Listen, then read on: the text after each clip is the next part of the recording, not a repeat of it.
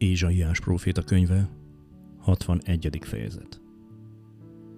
Uramnak, az Úrnak lelke nyugszik rajtam, mert felkent engem az Úr. Elküldött, hogy örömhírt vigyek a szegényeknek. Bekötözzem a megtört szíveket, szabadulást hirdessek a foglyoknak, és szabadon bocsátást a megkötözötteknek. Hirdetem az Úr kegyelmének esztendejét, Istenünk bosszúállásának napját, végasztalok minden gyászolót. Hamu helyett fejdíszt adok Sion gyászolóinak, gyászfátyol helyett illatos olajat, csüggedés helyett öröménekeket. Igazság fáinak nevezik őket, az Úr ültetvényének, őt ékesítik. Felépítik az ősi romokat, helyreállítják a régi omladékokat, újjáépítik a lerombolt városokat, amelyek nemzedékeken át romokban hevertek. Jelentkeznek majd az idegenek, hogy legeltessék nyájaitokat, és más népek fiai lesznek földműveseitek és szőlőmunkásaitok. Titeket pedig az Úr papjainak neveznek, Istenünk szolgáinak mondanak. A népek gazdagságát élvezitek, kincseikkel büszkélkedhettek.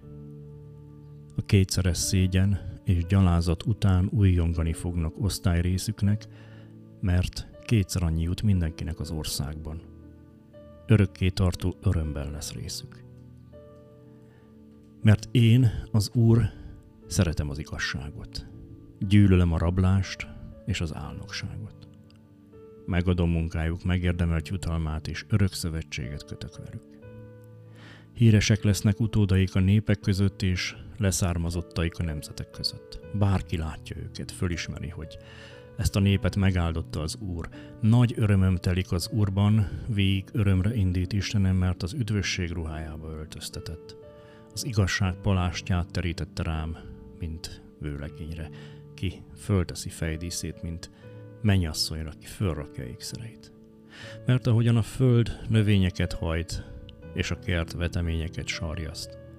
Úgy sarjaszt majd igazságot az én Uram, az Úr is, és öröméneket minden nép hallatára.